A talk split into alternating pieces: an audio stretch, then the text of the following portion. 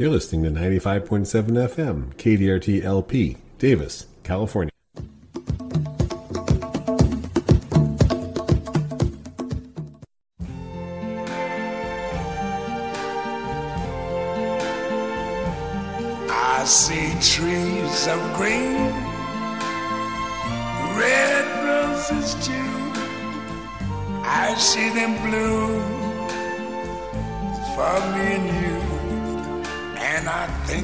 Myself, what a wonderful world. And that music means it's time for the Davis Garden Show. This is Don Shor. And this is Lois Richter in beautiful Davis, California. Well, we need to just jump right in here with the main story of the last few days, which has been the extraordinary heat wave we've been experiencing in the western states and the highest temperatures in the region. The highest temperatures in California have been primarily around Sacramento, the Sacramento Valley. Davis on Monday, Labor Day, hit 115 degrees, an all time high temperature record. Not to be outdone, we hit 115 again briefly on Tuesday afternoon. So 106 this afternoon, Wednesday, as we're doing this broadcast. And and it's already there, suggesting we might get up a couple more degrees. Night temperatures have been remarkable, uh, barely getting below 80 degrees after midnight, finally dropping down into the mid 70s by sunrise and then starting up again. So the forecast from uh, Thursday forward is uh, Thursday, the day of the broadcast, 110 degrees again. Thursday night, uh, really should say early Friday morning, 70 degrees. Friday, hazy, er, then sunny, 105. Friday night, 63 degrees, slight improvement there. Saturday, partly sunny, 88 degrees. Saturday night, mostly cloudy. We'll talk about that in a moment. 63 degrees. Sunday, mostly sunny with a high near 89, and Sunday night, partly cloudy with a low around 62. Warming up again Monday, sunny with a high near 90 which is about average high for this time of year, just for the record. Monday night, mostly clear with a low around 60. Tuesday, sunny with a high near 85. Tuesday night, clear with a low around 56. Wednesday, sunny with a high near 84. What's going on out there? Well, an extremely dominant high pressure ridge has built up over the entire western states. I think it was centered on the Four Corners region, shifted over to Nevada. Um, the extended discussion, which is what we're mostly concerned about now, as it finally breaks down. The long wave trough will approach the west coast on Sunday into early next week as embedded short waves move through the Pacific Northwest. Lingering moisture from Hurricane Kay over the area will result in increased cloudiness and cooler temperatures over the weekend and early into the week. Below normal high temperatures are expected with cooling trend on Sunday into Wednesday. Threat of showers or thunderstorms possible each day over portions of the eastern foothills and mountains. Obviously, this has a lot of impact on people, but what people have been asking me about is what is the impact on plants? When plants encounter unusually high temperatures over a long period of time, a number of changes occur. Root growth, we surmise, slows or stops. The ability of roots to supply the top with water decreases. And if the soil moisture is unevenly distributed because you have poor irrigation efficiency or poor distribution, the problem will be exacerbated. As the plant fails to take in water to the degree that it needs, the leaf stomata, which are the structures on the underside of the leaf that open or close to release water vapor, they will close. The cooling system for the plant then gets less efficient just when it needs it most. Remember, these are temperatures well above what most plants are accustomed to. I want to emphasize that this is a lot like a major freeze event in the sense that we can talk about frost protection not a major freeze event. We can talk about shading young plants. We can talk about protecting young plants from direct sun. We're 115 degrees. This is a, a, step above what all of those protective measures might provide, although they may be important in some cases. When it's this hot and the cooling system of the plant is less efficient, photosynthesis is also less efficient. Photoinhibition, which leads to different compounds being produced from photosynthesis develops an increase. As this means less of the product of photosynthesis is being stored. And that's an important change. With less production and less storage of energy compounds in the plant, the things the plant uses to keep running, the plant may start shedding organs. I use that term. An organ in the case of a plant can be developing flower buds or developing fruit or almost mature fruit. Organs also include root hairs, new growth, new leaves, green tissue. Those are all things that will be affected by the impact of these very high temperatures. This is an important one because we've already seen problems from this. It is likely that plants that have waxy leaf coatings, think of ivy, pittosporum, privets, things like that, they sustain that coating less effectively. The plant is less able to provide that, that waxy coating over the leaf. That leads to thinner leaf coverings and therefore sunburned foliage. We see that from regular drought stress under normal temperature conditions here. I expect with even slight drought stress and these extreme conditions, we will see more of it. It shows up first as a sort of a bleached or yellowing appearance on the part of the leaf that is most directly exposed to the sun. I can usually say this leaf was pointing south or west, and that's why this part of the leaf got burned. Leaf shape makes a big difference in how much damage there is. That sunburned foliage is most likely to occur on broadleaf evergreens, privets, pittosporum, star jasmine, xylosma, things like that, the ones that have that waxy leaf coating and they get scorched during a heat wave. Conditions are very favorable for infection at the stem or the root flare, the uh, point where the trunk of the plant goes into the ground, by water molds, the one we talk about all the time being Phytophthora, Phytophthora cinnamomi. That in conditions favorable for infection by those organisms is high moisture, high temperature right around the crown of the plant. Well, if you've got anything causing oxygen depleted conditions around the roots or moisture trapped around the stem, you're asking for trouble. I mentioned oxygen depleted conditions around the roots. I had an email from someone wanting to know they're about to kill their lawn in order to put in new landscaping, new low water landscaping, and in the lawn is the autumn blaze maple. And their question was, how close to the trunk of the tree can we get with the black plastic we're putting down to kill the grass? And I said, that's not my first concern when I hear this question. Putting black plastic over the root zone of a maple tree in the summertime in the Sacramento Valley is asking for trouble. You're reducing the oxygen exchange. In fact, you're eliminating the oxygen exchange that those roots need. And you're going to be irrigating under there. You probably mentioned he was going to run the irrigation system first so the tree would have the water it needs. I said, so you're going to create moist, oxygen deprived conditions under high temperatures. We usually refer to Phytophthora as crown rot, but we really should call it by its more official full common name, which is crown and root rot, because we don't just damage trees with Phytophthora at the crown, we also can injure them when there's oxygen depleted conditions around the roots, for example, from black plastic on the surface. Woven landscape fabrics are less of a problem, but they're still a problem to some degree. Bark, coarse things like that, not a problem at all because there's still oxygen exchange going on there. So remember, Phytophthora is often called crown and root rot because of these different modes of infection and injury to the plant. Moisture needs to be applied evenly and thoroughly to the whole root zone of the plant, preferably before the heat sets in. I irrigated when this was all announced about a week ago that we were going to have this major heat wave. I went ahead and ran irrigation systems all around my property, wanting to give a very deep soaking to the bigger woody plants and, of course, the mini garden plants as well. But I ran it longer than usual a few days ago so that there would be extra moisture further down and further out. A real simple truism about your drip irrigation system is that most of the problems you have with distribution can be can, can be managed by running it longer. You know, if you aren't getting perfect distribution with 30 minutes, try 45 and see if that covers some of those drier areas. Well, we're talking a couple hours or more, several hours soaking with a drip irrigation system before the heat event would have been optimal.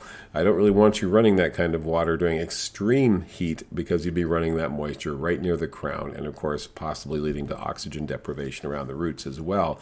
So we'll have to have this trade off between preventing drought injury on the plant and preventing root injury from excess moisture under high temperature conditions, but making sure that the water is going out around the whole root zone of the tree, particularly in larger woody plants. These are my main concern right now, is the big plants that can be stressed and weakened and become hazardous and become a risk if they are actually stressed by this kind of heat, if there's not adequate moisture in the full root zone. You may have to do some remedial watering after this passes to try and recover some of those plants. Things to be aware of. Um, increasing the moisture in the atmospheric, atmospheric humidity around plants probably helps protect them to some degree. I'm talking about garden plants right now. In our garden center, we wash everything off early on a very hot day, and we wash everything off, and plants, paths, benches, everything towards the end of the day as well. And that's partly to wash off spider mites and minimize whiteflies. That's one of the reasons we adopted the practice. It also increases the moisture content, protects them from drying out, especially if the wind kicks in as we change from one weather pattern to another. Uh, what we do find is that it encourages beneficial insects and helps protect the plants from direct heat stress. So I do think rinsing things off early in the day and again late in the day, if you're in a low humidity, arid climate such as ours, can be very beneficial. Just want to repeat getting water on the leaves when it's hot and, and uh, there's sunlight on the leaves does not harm them. Contrary to popular belief, those droplets do not magnify the rays of the sun, do not burn the leaves. That's a, a myth, and it's been widely disproven, but it is still, I understand, widely believed. Uh, you can go ahead and rinse things off in the middle of the day on a very hot day. It's certainly beneficial to the plants and also provides some moisture, as we've said many times before, for the beneficial insects and the birds that are coming through and trying to find moisture wherever they can. Be aware that leaf injury, such as I described on broadleaf evergreens, will very likely lead to necrotic areas dead areas within a few days. It looks like there's a disease. It looks, well, there is. There's bacteria there, but it's not a pathogen that's attacking the plant. These are bacteria, secondary impact. They're coming in because it was damaged. They're just eating away the part that is essentially dead and can lead to dead, as I say, necrotic areas. Some of them may even fall out and leave a hole there so it looks like something was chewing on it. There's secondary effects from the sunburn that occurred on the foliage. Um, those are symptoms. Those are not there's no causal organism there that you need to be concerned about. Don't prune when it's really hot. You shouldn't be out there anyway. Don't mow your lawn when it's really hot, unless you really want to kill it out, because that's one of the fastest ways to kill out fescue grasses in particular, is to mow them, exposing their relatively high growing points under high temperature conditions. They'll thin out very, very badly, especially creeping red fescue, which is a popular uh, lawn alternative used as an unmowed meadow. This would definitely not be the time to go in and mow it down to manage weeds or anything like that. Don't mow your lawn when it's this hot. Do not leave water trickling at the crown of a plant. In other words, right next to the woody part of the plant. Five feet away, I'm less concerned about it. I've got people right now who are watering their redwoods because they look so bad. They've got the hose at a quarter turn, you know, it's just trickling over there. Then they move it to the next spot a few feet away and doing that around the tree. Far less concerned about injury from that than I am from having it trickling right at the base where the wood or the trunk of the tree is in contact with the soil. How the plant responds afterward is going to vary by species, and we can't really give you a full on, you know, species by species description. Some may not have time now to put on new growth after their leaves get burned. Japanese maple, for example. Probably their growing cycle is done for the season. So you're just going to look at burnt plant for the rest of the summer and fall until they drop their leaves. Others likely will resprout fairly quickly. Uh, Pittosporum tobira, I suspect, right after, if you trimmed it back a little bit, would flush out some new growth. So you could get that plant looking good this fall. The others, well, they're just going to look rough for the rest of the season. Plants that are wilting with adequate soil moisture after the heat of midday, so you go out there towards dusk and a plant is wilting, don't rush over to water it. I've already had one picture sent to me. Uh, it was a Choisya, Choisya ternata, Mexican mock orange. Yet another plant that we call mock orange because of the wonderful fragrance of the uh, of the flowers, which smells like lemon blossoms. And the plant was drooping very badly, and some branches had already died. Fortunately, from the picture, I was able to see, since my first inclination would have been, oh, this plant is drought stressed. It looked like it was wilting from lack of water, but I could see that the bark, there's a good couple inches of bark underneath this plant, was also damp. I could see by the color change, and so I was able to inquire a little bit about the irrigation drip irrigation, watering right at the base, couple inches of bark around it, and unfortunately, it is very clear from the picture and from subsequent uh, conversation that Phytophthora has attacked, crown rot has attacked that plant right at the point of the interface of the crown, the stem, and the soil. So the only suggestion I could make, first of all, her, her inclination was to water, and uh, that's definitely not what you want to do in that situation. Pull back the bark open it up a little bit around that plant, try to get some more air movement around there. Make sure the soil nearby is adequately watered. You know, we've had many conversations about people just watering right at the base of the plant, then bone dry soil two, three, four feet away. Make sure there's a reservoir of moisture nearby, and be very careful not to irrigate that plant again until the surface right around the base of it has begun to dry out a little bit more. This is where daily watering or every other day with a drip system with a heavy mulch can lead to problems in high temperatures. Be better in this situation to have watered that plant very thoroughly on Saturday going into the heat wave rather than having the irrigation continuing right on through the heat wave. Hard to say what will happen to that when I've seen plants recover from Phytophthora, but far more commonly, once it's invaded to the point that you're seeing wilt or, or drooping on the plant, it's gone and you're probably going to have to replace it. Good news, you can put a new plant in the same spot, adjust your irrigation practices. You could even use the same species if you wanted to, but personally I'd be disinclined to. Uh, but you can just change it so that you don't have the conditions that favor Phytophthora when we have an episode of extremely high temperatures in the Sacramento Valley, as we will have have had before and will have again in the future. Young citrus and young avocado trees might benefit from some light shade, especially from the west. You probably know already if they're going to sunburn because it would have happened on Sunday, Monday, Tuesday. But uh, injury from cold and injury from heat are both cumulative and both to some extent reversible. So if that plant has been looking stressed and you know it's been watered correctly, it certainly won't hurt. Tick, stick a couple of stakes in the ground due west of the plant, put some shade cloth over them so that at least shade is cast onto the plant mid to late afternoon on until the end of the day. And in the case of avocados in particular, the trunk needs to be painted with an interior white latex paint or a tree trunk paint so that that does not sunburn. Citrus is also done very commonly, but avocados are particularly vulnerable. Again, we won't know for sure the full extent of the damage from this kind of weather event until a few days later. And I've already warned the staff, you know, it's every heat wave, five to seven days afterwards, people come in with drought issues, crown rot issues, sunburn issues, and they, in many cases, think they have a disease or a pest problem, where more typically it's just been a physiological response to the extreme heat. This is even more extreme than that. These are records that are being set. So we don't know for sure what we're going to see, but I anticipate scorched foliage, withered along the edges in the case of plants that did not have adequate irrigation. And a very likely situation will be brown spots developing in turf due to the rapid spread of certain fungus diseases that attack what we call cool season turf, such as perennial ryegrass, bluegrass, uh, creeping red fescue, and the other types of, of grasses that we made up lawns in the, in the past and are still common constituents of lawns in older neighborhoods. Very vulnerable to fusarium blight and certain other diseases spreading very rapidly when we have high temperatures and moisture trapped down, especially if there's any amount of thatch in the turf. There's no reason to spray a fungicide for that. This is a response to an extreme weather event. What you want to do is rake out the dead stuff. Uh, if you're going to continue to have a lawn in that area, then go ahead and seed in fresh turf, preferably a more drought tolerant, preferably a more valley tolerant type of grass in the fall. And by fall, I mean when the rainy season is nearly upon us rather than doing it when the temperatures are high.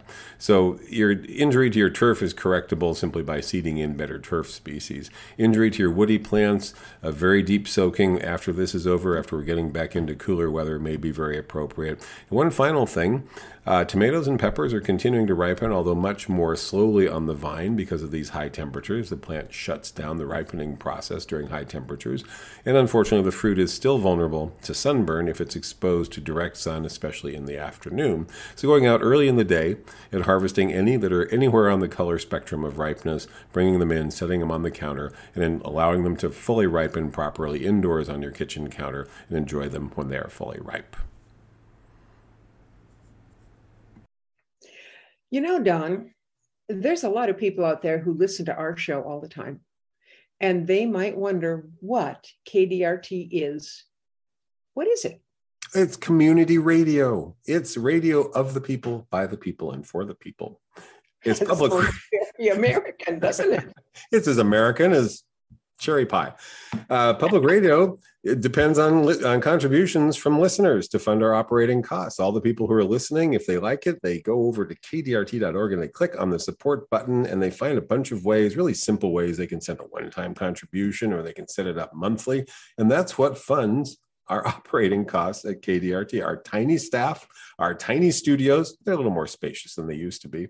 KDRT is community radio. It's your radio station, really. You can even do a show here if you want to. I mean, that's that's. Uh, I won't say it's simple, but it because we do them and it does take time and you need to put together a good program for people. But if you're interested, info at kdrt.org is the place to get more information. I'd like to mention some of the great programming here at KDRT. You can join The Alchemist as he is raised from the dead every Friday from 10 to midnight Pacific Standard Time on kdrt.org or 95.7 FM and on the Whispering Wind, conjuring the lost souls of horrendous, hideous heavy metal tracks to bleed the ears.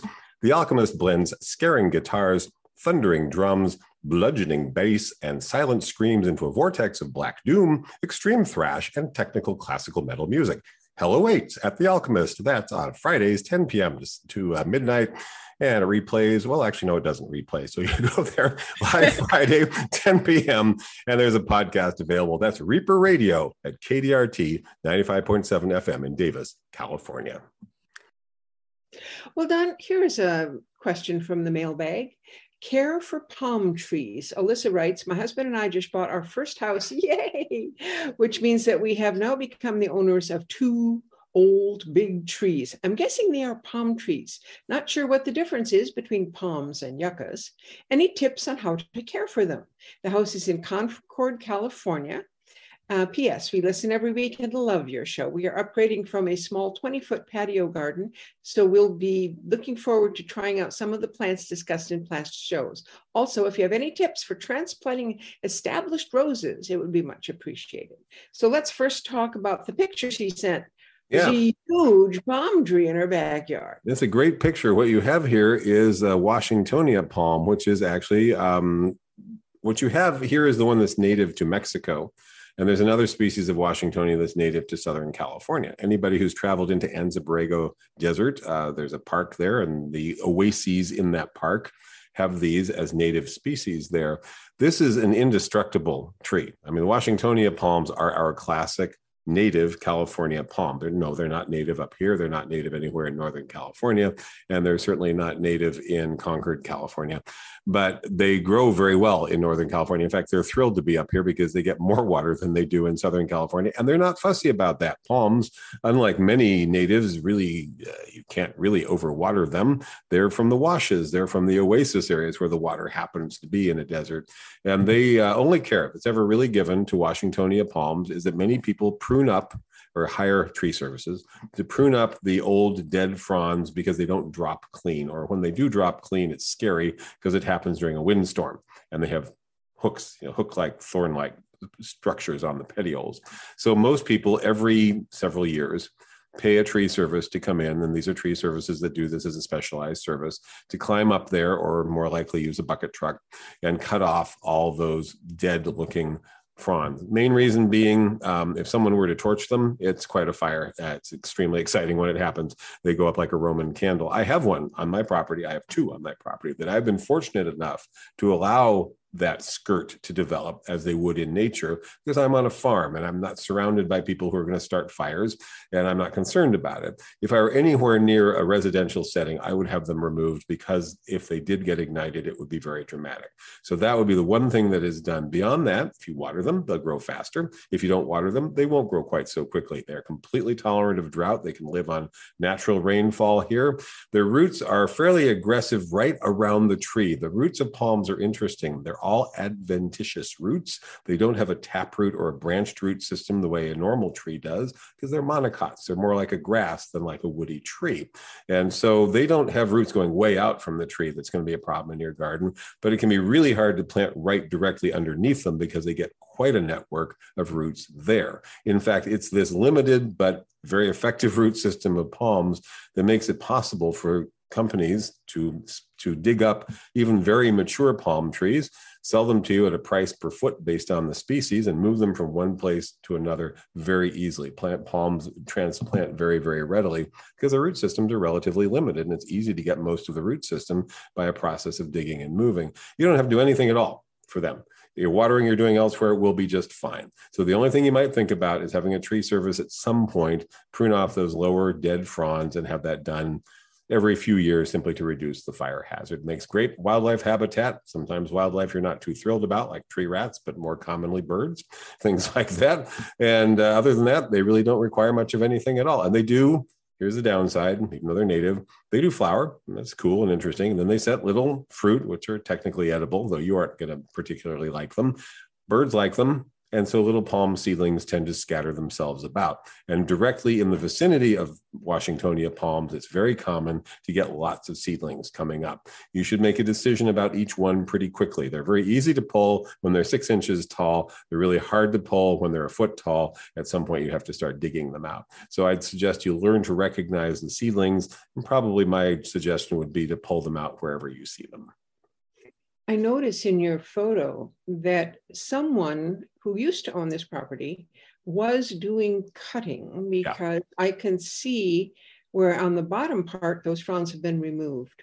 So um, yeah, it's not it's not that hard to. It's not hard. It's it's a little dangerous, as you'll find if you go in there. Uh, the petiole of the leaf has these recurved thorn-like structures that resemble fishhooks.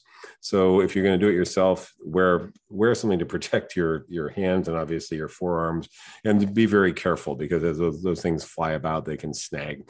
So generally speaking, people will pay a tree service to do it, especially once it gets above a certain point. As to I the question, having a professional is always good in this case because. Yeah. It, you know, it the first time you've done it, you're going to be the worst time you've done it. So yeah, and it's, uh, the good news is you won't actually hurt the tree if you do something wrong. There isn't really anything wrong to do. It's more of a hazard to you than anything. But um, I think that you might want to just get a bid at some point so you know what's going to cost and have that done every few years. Let's put it that way. Then what was the other question? Oh, about transplanting roses. And I have this question too. I have a rose that's now in the shade, used to be in the sun can you move them? How can you move them? Oh God, yes, I've moved. I've moved. You, should you just make a cutting, or what should? Well, that's that's often the easiest. I mean, if you have a rose that's really big and you want to get a new version of it, many roses, if not most roses, will actually root quite readily from a cutting. So, and you can take that cutting easily in the wintertime when they're dormant. Those are cane cuttings, is what we call them. You just take it and when it's dormant, you cut it to 12 to 16 inches. You stick it in a rooting medium. Uh, we can talk about that when that time comes around. We're doing hundreds of cuttings ourselves and growing many of our own roses at my business. One thing we found that really, really hastens the process, if you guys are getting serious out there about this, a mist bench. We just built one. The staff filled it up within a day because they're so cool and so fun. You need a timer that goes 30 seconds of mist every five minutes around the clock. So it's just making this mist of high high humidity atmosphere around them. It's miraculous what will root on a mist bench. And with a mist bench, you can take rose cuttings any time of year because the risk, if you don't have a mist bench, of taking a rose cutting when the tree is in or the bush is in leaf and growing, is it will desiccate and dry out uh, before it roots. Whereas in a mist bench, it won't do that. So we're having all kinds of fun now rooting things that we didn't think we'd be able to root in the middle of the summer and getting parsley seeds to germinate in seven days instead of 30 and so on. I mean, mean, mist benches are lots of fun. I'm going to assume that you're probably not going to build a mist bench. Roses can be very easy to move. It's not hard on the plant.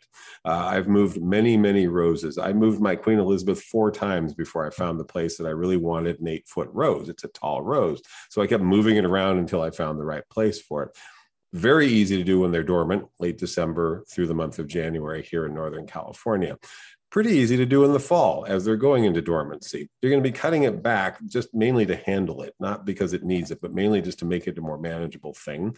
Do it when you have complete control over the soil moisture, which means to say uh, you've, you've irrigated it beforehand. This place it's going to go has been irrigated and the hole is ready for it. You dig it up, you're essentially bare rooting it because that's just what's going to happen as you go. So you move very quickly, you get it back in the ground, you water it in it barely misses a beat if you do it anytime between late October and about the 1st of February. It's very easy to move roses in principle. They can have much more extensive root systems than you think. Uh, it took me four hours once to move a rose that I really wanted and that I really wanted to move. It was a big old heirloom rose. It was I was digging up the equivalent of about a 24 inch box size root system that was the exception. So as you start digging to move your rose bushes, you will find out what kind of roots you're dealing with. If it's a regular old hybrid tea that you bought a few years ago or that was stuck in the ground sometime fairly recently, you're just digging up the equivalent of a 10 or a 15 gallon containers worth of roots. You move fast, you get it back in the ground, no problem. And in some cases, sometimes it doesn't work, but it's usually because they dry out. So most commonly, if you maintain adequate soil moisture during the whole process, it should move pretty easily. All right, let's go back to a question. By the way, Don, if someone wants to send us a question, where do they send that? Davis Garden Show at gmail.com. All right. Gail writes, I have been planning to put in more fruit trees. I still have holes and wonder what to put in. Oh, must be holes in the ground has space available. Yes. Oh, okay. this is a gardener. This is a gardener like me. I see a hole. A plant could go there. I see, and I was thinking you dig the hole, then you go and get the plant and put it. Now, okay. Uh, should we be thinking more drought tolerant than fruit trees? And if so, what would that be? And then Don wrote back saying fruit trees can be surprisingly drought tolerant. Yeah, there's summer pruning after the harvest, et cetera. We just talked about this part. So then yeah, we'll, summer summer pruning can reduce water use, and so you could water less often once you're past the harvest and do that summer pruning. But you know, pomegranates, figs, they don't need anything they don't even need to be watered. I have figs on my farm that haven't been irrigated for more than three decades, and they're they're living. Their roots have probably made their way to some of the nearby orchard irrigation, but we're talking 30, 40 yards away. So um, pomegranates, likewise, think about where these come from. Very, very dry climates that are very similar to California. I would say persimmons, in my experience, have been reasonably drought tolerant. You'll have some fruit loss. You won't get as many fruit developing. Oh darn, you won't have 500 Fuyu persimmons. You'll have 200. I think that's probably plenty for most people. They like a deep watering intermittently, but I have a Fuyu persimmon that I water literally once a month during the course of the summer here. And in general, fruit trees, deep watering fairly infrequently compared to flowers, vegetable gardens, turf. They can be intermediate in terms of your landscape. If you're zoning your landscape by water use, fruit trees would need less frequent water, though deeper, than all of your garden plants. And then going from them out to xeric landscaping, where you have things that don't need water at all, would be a reasonable way to design your landscape. The areas where you don't want to be sitting around necessarily, but you want something to have pretty flowers, you can go with very low water plants, natives or aloes or something like that. In between, do your, your fruit trees because they can be lower water, closer in where you're going to be spending your time. Have any turf that you're going to have, have your flowers in your vegetable garden where they need the higher water input.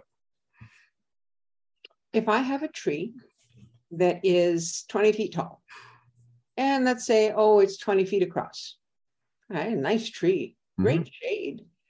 Is is that tree going to be more or less drought tolerant then um, nearby, I have two 10 foot tall trees. Well, I guess it would have to be four 10 foot tall trees. okay. So water, water use is if the, the height of the tree, volume of the foliage. The what? It's the volume of the foliage. So if someone asked me how many gallons to put on a tree, my first question would be, what's the canopy? And then I need to know what the species is, and we can do a calculation from there. Um, that's that's to give it optimal watering. So if I know that the water use coefficient for citrus is 70% compared to turf, and I know how many gallons of water a 10 by 10 area of turf would take, and I have a 10 by 10 area of tree, then we give it 70% of that. I know that was a quick run through the numbers, but that's the idea.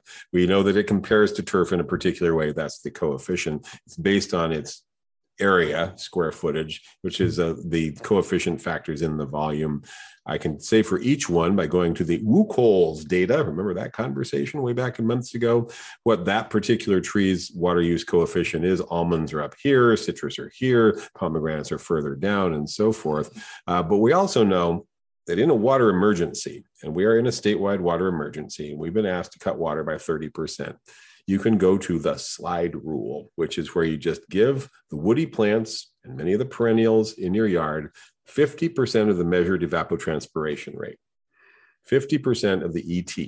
In our area, the ET right now is a little over two inches a week. So if you gave them one inch a week, they'd be okay. You could give them two inches every two weeks if you want to water deeper and wider. It's not optimal. They would be producing better with more water. The trees would be healthier. The flowering plants like crepe myrtles would bloom better, but it'll get us through the drought emergency. And this has been tested. It's an evidence-based approach, the slide rule. You can look on this U- University of California Center for Urban Horticulture slide rule. Google that, you'll find it. It's been tested and they you, you'll get adequate results with that. So all that complicated stuff I said first about the WUCOLS data and the landscape coefficient, we can adopt something simpler in a time of drought emergency, which is 50% of measured ET, one inch a week or two inches every two weeks, which is probably better for all the woodier plants in your yard, including your fruit trees. It's not perfect, it's not optimal, it's okay, it's acceptable. And this is an important distinction for ornamental landscapes, even those that include fruit trees, is that we'll go with acceptable because it's an emergency, because it's a drought. And we can go back to higher water use when we have more water available and the, you know, the drought emergency has been lifted. And we can go back to this 50% rate if we have to, if there's a drought emergency. If everybody were watering at 50% right now, uh, 50% of the measured ET, significant reduction in water use would be very, very achievable. Would 50% of the ET kill my redwoods? It wouldn't be great, but it would be better than what a lot of people are doing. So the answer is no. A lot of people are turning it off, and yeah, and that's terrible. They're dying all over town, and they could be kept alive. So we have a tree that is now, after being planted here since the 1930s in the Davis and Sacramento area, has now proven, after extreme drought, the kind of drought that climate change is bringing about, is now proving to be an unacceptable species in terms of we aren't recommending them. We're not selling them. Nobody's saying, "Oh, I think a row of redwoods would be great there." Uh, some people are doing that, but it's it's fallen out of favor for good reason. Um, unfortunately, if you completely turn off your irrigation of your redwoods, you will now have a dead tree and a fire hazard on your hands. So a risk and a fire hazard. Whereas 50% ET would be acceptable. 70% would be better. I would I would focus personally on certain species. If I were using a water budget, I would be giving more water to redwoods and maples and magnolias and um, think, birch. Uh, birch trees. Thank you. Those are the four big ones. I also mentioned linden and a couple others. If it's a kind of an east coast tree or a coastal tree, probably should be getting more. And I would be watering less often on trees that I know can be on their own. I mean, many tree species are fine unirrigated once established. Most of the oaks, even ones that aren't native to this area, can be fine on their own. They've probably tapped into water further out than you think. And so the biggest problem that I'm seeing, and I have to mention this over and over again, is where a whole neighborhood has done their part and they've all stopped watering their lawns and they're killing their trees. So some species are fine, some are not. It would be best if you could get a little advice about which ones need a little more attention as we go through yet another year of drought. Hey, Don, what about onions? This is fall. Is it time to plant onions yet? Well, my first question about whether it is time to plant onions came in early August. And I can tell you that there is no vegetable crop about which my customers get so passionate. I don't know why this is.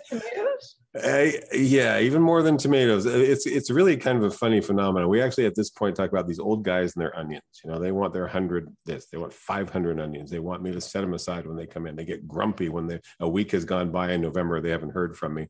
It is kind of interesting. Um, the question was was a back and forth discussion on Facebook uh, in the local Facebook group about onions not having worked out well, and they started with those little bulbs that you can buy at hardware stores and I jumped in and said, well, that is actually your problem. And uh, because those don't work. Um, I'll just tell you a story. Hmm? Isn't it? That is the onion. Yeah, well, it's a, it's a little baby. It's a baby bulb, but and in some places they may work. But I uh, I used to get my onion starts from a company called Lagomarsino Seeds in Sacramento. He was Lago, Earl Lagomarsino had been in the Italian district of Sacramento, which is the south part of town. Frasinetti's winery, Corti Brothers, you know all those Italians. They've been in Sacramento forever and ever and ever. And I sat with Earl at a lot of nursery association meetings when I was in my 20s and he was in his 80s. So they're I'm telling you something now, all these years later, that goes back a hundred years. And he's the one that told me why those little bulbs don't work. And he's absolutely right. Nurseries need to store them in cold storage until planting, and we don't do that. That's what it came down to. If they are put out in display in retail and put on the shelf or hanging on pegs or whatever, or outside, in either case, they're subjected to indoor temperatures or outdoor fluctuations, and that triggers that bulb upon planting and growing to think it's time to bloom. And so uh-huh. they always try to bloom, or a significant percentage of them will bloom instead of bulbing up properly. And the gardeners, in his opinion and my experience now, after all these years later, will always get better results planting onions from transplants or if you're a very patient person and have a protected place like a greenhouse, growing them from seed direct seeding onions in the ground, well, that'll be challenging because the seedlings are very, very fragile and they have to be thinned out. And just one person walking across the bed will smash them. Bare root transplants have always given me the best results, and that's why that's what I sell at my nursery. They're the size of a pencil. They look just like the green onions you buy in the grocery store, and we don't get them until it's cool enough for us to hold these bare root little seedlings outside. We don't want them indoors because the temperature is too warm for them. We want them outside where it's cool enough for them to stay sort of semi dormant until you can get them in the ground. So we get, well, our little tiny nursery last year, we brought in 22,000 onion, onion yeah, 22,000 bare root onions, and they were gone in 10 days. Those Whoa. guys and their onions rush on down and get their onions as soon as we call them. So we get them from a grower who custom grows them in their greenhouse. They'll they seed them in September for us to sell in November. So if you want to do your own from seed, that tells you what you need to do. Early September, mid September is the time to start the seeds in flats to grow them big enough to plant out later. But I'll tell you, a greenhouse gives you a much better product. Plant them as soon as you get them in November. Provide some kind of slow acting nitrogen at the time of planting. Manure is great, something like that. Water them really well if the winter is dry. And in the years past, we never really had to say that. But now that we've had years where we've gone through the whole month of January without rainfall, water well if the winter is dry. We'll add that that bit of advice that we didn't used to have to say. Huge factor in success. If they dry out at all while they're growing in the early stages the bulbs will not be as big. They get stressed. They're likelier to bloom. Bloom is not a good thing when you're growing onions for storage. You dry them down as the bulbs start to form. That's late spring. And then when you store them make sure there's good airflow around them and under the bulbs that they're not touching each other so that if one spoils it doesn't spread rapidly through the whole group his comment to me that I have taken to heart is that we are in a golden zone for onions in the Sacramento Valley. We can grow any variety here. If you live up in Washington and you're listening to us, you grow you grow certain types that are suitable up there, like Walla Wallas. If you live down near Texas, where one of the biggest onion growing companies in the world is, it sells the starts, you grow a different kind of onion. Um, we've grown both of those in our gardens here in Sacramento Valley and done well with them because we're intermediate on day length and we have sufficient rainfall most years and we dry off just perfectly. Our rainfall ends just as the bulbs should be getting ready to bulb up. If they're not, just a little bit of watering as you go into the mid to late spring will keep the plants going until they get to that point. So you'll do well with almost any onion variety here. The only one that I haven't had good results with is the red torpedo. It's very prone to flowering, and when it flowers, you can use it again. it doesn't spoil it, but it's hollow on the inside, so it doesn't store well. So I tell people who really like that one here, yeah, we get some, grow them. But uh, if you really want to keep your onions, uh, keepers are going to be the yellow Stockton, the red burger, the you know the regular Walla Wallas, ones like that. The red torpedo is not your best one for that. But in general, this is a great place to grow onions. Um, if if you do them from seedlings in November, you'll be harvesting May, June, July, depending on the variety. So there's a lot of varieties out there. Uh, just good rule of thumb is the bigger the bulb, the longer it's going to take overall. But your timing is November planting for harvest in late spring. So you know I got to ask that question. Yeah. If it looks like um, a, a, green onion, why not just plant green onions? Won't they go and bulb up? Yeah, they'll bulb up into. Actually, we sell um, in six packs. We sell four kinds of green onions. Uh, there's some. There's several. They're sometimes called scallions, although that's technically a different thing. They're used in recipes like stir fry. Yes, they will. You can take those plants you buy in the grocery store, and you can plant them out just like the bare root onions. They look very much the same. They will tape. They will typically make most of the ones you buy that way are a white rather hot, rather pungent onion that gets about three inches in diameter, and it's a perfectly good onion. Nothing wrong with it. I don't know what variety, what the name of the variety it is. I have a grower who does four different kinds of green onions or bunching onions, as they're called, one of which is red. I have planted them out just for fun to see what happens, and they do make perfectly good bulbs. There's nothing wrong with those, and you could do them in theory anytime. Really better though to put these in when the soil has cooled so they don't get the trigger. What we're trying to avoid is anything that makes that plant think it's supposed to flower. And warm temperatures, while it's in the bulb form, warm soil when you're planting them is going to probably confuse the onion and make it think, oh, when I get this, you know, two months in, I should probably initiate my flower buds. We don't want that. We're trying to prevent that. So we would it would be best if you're planning to do green onions from the grocery store to plant out in your garden, do them in the first week of November as well. And yes, it works. and if if you planted a regular onion, a walla walla onion, and you and you planted it out there in November, um, could you snip off the tips of it like a little eighth inch here and there to to Oh, use yeah. as onions, or Yeah, is people- it? yeah, or- you- you could do a limited amount. If you did too much, of course, you'd be, you know, draining the energy from the bulb. But generally, they're very vigorous plants, and you can go out there and you can take one long leaf and cut it and use it in your recipes. It'll taste just fine. So people do that. They can use them as green onions. A lot of people plant their onions closer together than is optimal. And then thin them out and use them. So if you, I'm always suggesting four to six inch spacing in the row for most onions, a little wider for big ones like Walla Wallas. But for your basic Stockton yellow red burger, six inch spacing will allow the bulb to get full size. Well, I know lots of people, myself included, who would pull the trench with a hoe. And at first, we're very carefully measuring this spacing because that's how we are. And about five minutes into it, it's like, oh, for God's sake, and you're just dropping them in there. And you take the hoe and you pull the soil back over them, and you realize some of those onions are only two to three inches apart. Well, fine, just go ahead and let things grow out for six or eight weeks and then pull those and thin them out and use them. And they'll be very good. They taste great. They taste very sweet when you do that because you're typically harvesting midwinter, so you'll have more sugar content in them. And uh, that'll leave the remaining onions enough space to develop properly. I know people who are very diligent about their spacing and their thinning things like that. I'm terrible at it. So typically, I'm trying to figure out what's the best way. I prefer to plant further apart, but it doesn't always work out that way. So I prefer to figure out some way I can use those little seedlings. I've actually pulled seedlings out that were too close and replanted them uh, nearby just because I don't want to waste the seedling. It's better not to have them too close together because they'll crowd and you won't get good results with any of the remaining ones. So Don, just take a roll of fabric or plastic or whatever it is and punch holes every six inches and then row that down your row when you've done it and put them in the holes and then I've take had- the thing up and you'll I've seen a, a variety of, of very clever methods for spacing. When I saw seed tape uh, the first time in a catalog, I thought that was the most brilliant invention since sliced Yeah. bread. Yeah. It's for those people who get impatient. I can handle a, a, a tedious chore for about 10 to 15 minutes. Beyond that, I just start getting a little faster like everybody else. All right. Okay, that's wonderful.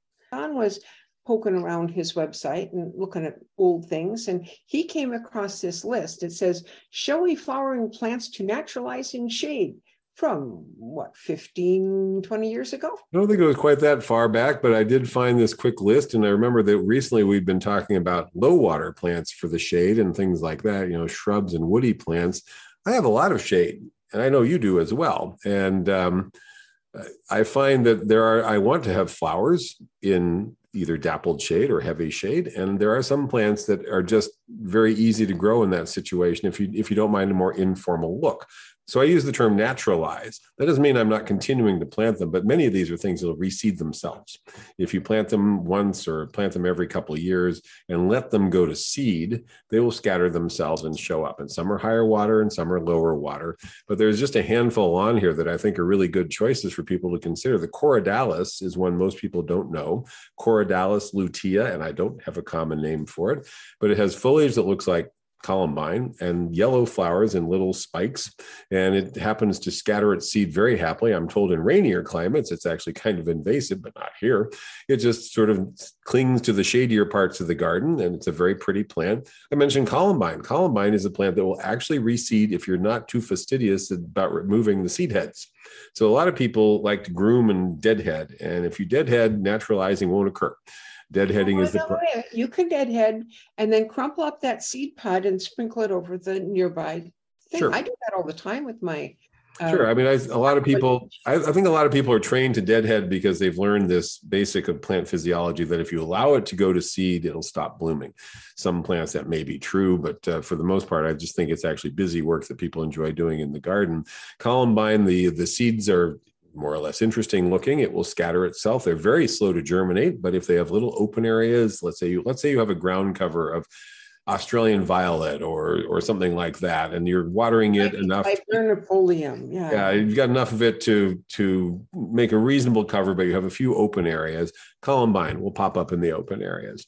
Digitalis Foxglove, very, very easy to grow. It's a true biennial for the most part. You plant them now, August, September, into November to bloom next summer, spring and summer. There are some that bloom the first year, but for the most part, digitalis or foxgloves are a, plant you plant this year for bloom next year. Long spikes of blooms, very classic flowers that most people know. Hummingbirds love them, by the way. So interestingly, do butterflies. I've seen swallowtails coming into the shade to go to the digitalis very poisonous. Be aware of that. Foxglove, digitalis, don't eat them. So there's, you know, do some research if you've got kids or pets around, but uh, it's one that will happily reseed itself if you allow it to.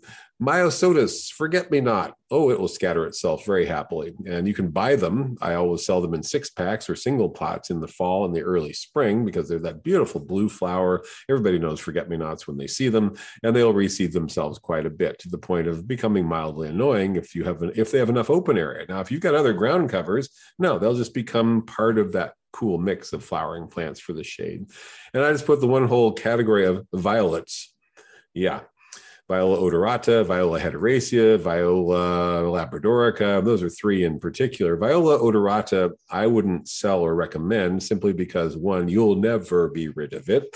It definitely not only reseeds, it sticks its seed down in the ground. It's a great example of cleistogamy, C L E I S T O G A M Y, cleistogamy. It's cleistogamous, which is a term for plants that do that. The flower bud comes out as we get into the warmer part of the season, doesn't even open into a flower. Peanut is another good example, shoves itself down in the ground and forms its seeds right there just putting the whole next generation of seeds of Viola odorata next to the original plant. You can take out, you can spray, you can rake, you can do everything and kill out all the Viola odorata in your garden, water, and up will come a whole nice new crop of this plant. So that's the sweet violet, right? Yes. Yes. And that's the one that gets the little um, di- distorted, deformed leaves now. That's the big Right, that's the big issue. There's there's a gall midge that attacks the foliage that makes them look very unsightly. So not only are they you know permanent and and mildly locally invasive in your garden, they look rough as we get into the warmer season. The new growth is badly affected by this gall midge, and there's nothing to be done about it. But and that's the classic one. It's the fragrant violet that people know. Viola odorata tells you what you need to know about it. But Viola hederacea, which is actually misnamed, it's a different species, but that's the name it's always sold under now. Australian violet, it runs. It doesn't really recede, as far as I can tell, as much as just runs here and there by these, these stems that run across the ground and root, and it only fills in around other plants if there's space. So I don't consider it invasive, except in the sense that it will fill available space. It's not something that's going to run over shrubs and engulf them or do anything like that. It's got pretty little bicolor uh, lavender and pale lavender flowers, and they're pretty much all the time, whereas the Viola odorata is heavy spring only. And it's a very cool little ground cover as long as it has adequate moisture. And Viola labradorica is very similar, just has a burgundy colored leaf and a darker purple flower. So these are violets, and they're easy to grow in the kind of woodsy environment that gets reasonable moisture. It doesn't have to be high moisture, but they're not super drought tolerant. You know what is drought tolerant? Bulbs. And there are bulbs that will naturalize very happily in the shade, including bluebells, Spanish bluebells. That's formerly Scilla, now put in the genus Hyacinthoides. I'm told in the Pacific Northwest that uh, these are invasive. Here they just happily fill in shaded areas, and I wouldn't call them truly invasive. Spring starflower, which has gone through at least four different name changes in the years I've been in business. Nowadays, it comes in under the name Triteleia formerly Ipheion. At times it's been classed as Brodiaea. Take your pick. It's a little star shaped blue flower that multiplies and reseeds. So you get it again, fills in. If there's a niche, it'll fill it. And it's a great choice. And so are some of our native Brodiaea bulbs, which you can actually buy in garden centers as well. I'm going to mention one, but I can hear the howls of indignation from the Bay Area as I mentioned this one calla lilies the regular old white calla lilies, Zantedeschia, not, not the colored full ones that you see in florist shops, regular tall white calla lily, will happily grow in the shade or in a fair bit of sun. It will spread here it's invasive there. So that's the big difference. It's a garden uh, multiplier for us, not really a thug, but it, you know, it comes back and it increases. In the Bay Area, anywhere there's sufficient moisture through the summer, it's becoming a real problem. And it is a plant that I expect will be a problem there and not here because I don't anticipate us having more moisture in the summer. So if anything, it'll just be one of these garden nuisances with a beautiful classic white flower in the shade if you happen to like that kind of look. But it's a lot bigger than the other things I was talking about. So there's this plant. It's a bulb, I think, or a corm or something, and it's got strappy leaves. And then out of the middle grows a stalk, and at the top of the stalk, there's a starburst. And it's usually pale blue or white, or could be could be darker blue on the more modern ones. And is that one? I, it's always in the sun that I see it. Well, that's where I see it because that's where I'm looking. Is that one work in the shade too? If it's what I'm thinking of, if you're talking about Scilla peruviana, which is the um, uh, which is a beautiful blue flowered Scilla, uh, that does very a well here. It's not Yeah. a Scilla. It's the uh, Niger lily. Who? Niger lily. not sure what you're referring to. Sorry. So we'll have to look it up and answer that question on a subsequent Yeah, show. it's the most common front yard plant you've ever seen. and it, and it, it just makes these starbursts on stems. Looks like fireworks. Okay, Don is going to Google to see what Lois is referring to because she's using a common name. I am, because this was um, something my grandma had. Yeah, I have no idea. All that's coming up is tiger lilies, so definitely not a tiger lily. So this is the problem with common names. So we'll figure that one out and refer to it. I'll ask you next time. There you can go. cut out this part. you Yeah, there's lots of bulbs that work. I mean, this is the thing. Uh, we think of bulb flower bulbs in a good time for this because flower bulbs will be showing up in garden centers usually mid-September. Really better to plant them October, or November. So we'll certainly talk about it then. Some of them will take shade, some of them will not. So it's important to know which ones will, and some of them will increase quite freely in the shade and become a bit of a nuisance, if you like. Now, my daughter years ago, I've told this story before, was uh, fond of taking packets of seed and bulbs and going out and planting them where I didn't see her do it. So it was like a surprise for dad. And one that she planted was snowflake. Leucojum aestivum. Leucojum is um, a bulb that has a nodding white flower that's similar to the snowdrop that people grow in colder climates. Where she planted that when she was a kid 30 years ago, I now have a stand that gives me 40 or 50 blooms every spring. It just comes up and blooms with some Scilla hyacinthoides nearby and uh, gives me this pretty flower, and then it's gone. So it's come back for decades. It's increasing, it's in total shade, and it's doing very well in that situation. So I think of her each time of her amusing habit of trying to fool dad by putting a whole packet of bean seeds in the shady garden border or planting an entire packet of sunflower seeds once out in the middle of the garden. That was hilarious. Uh, but this was one that has really persisted is this one bulb that she stuck in the ground all these years later with dozens of flowers. You've been listening to the Davis Garden Show with Don Shor. And Lois Richter here at KDRT LP 95.7 in Davis, California. I see skies of blue and clouds of white. The bright, blessed day, the dark, sacred night. And I think to myself, what a wonderful world.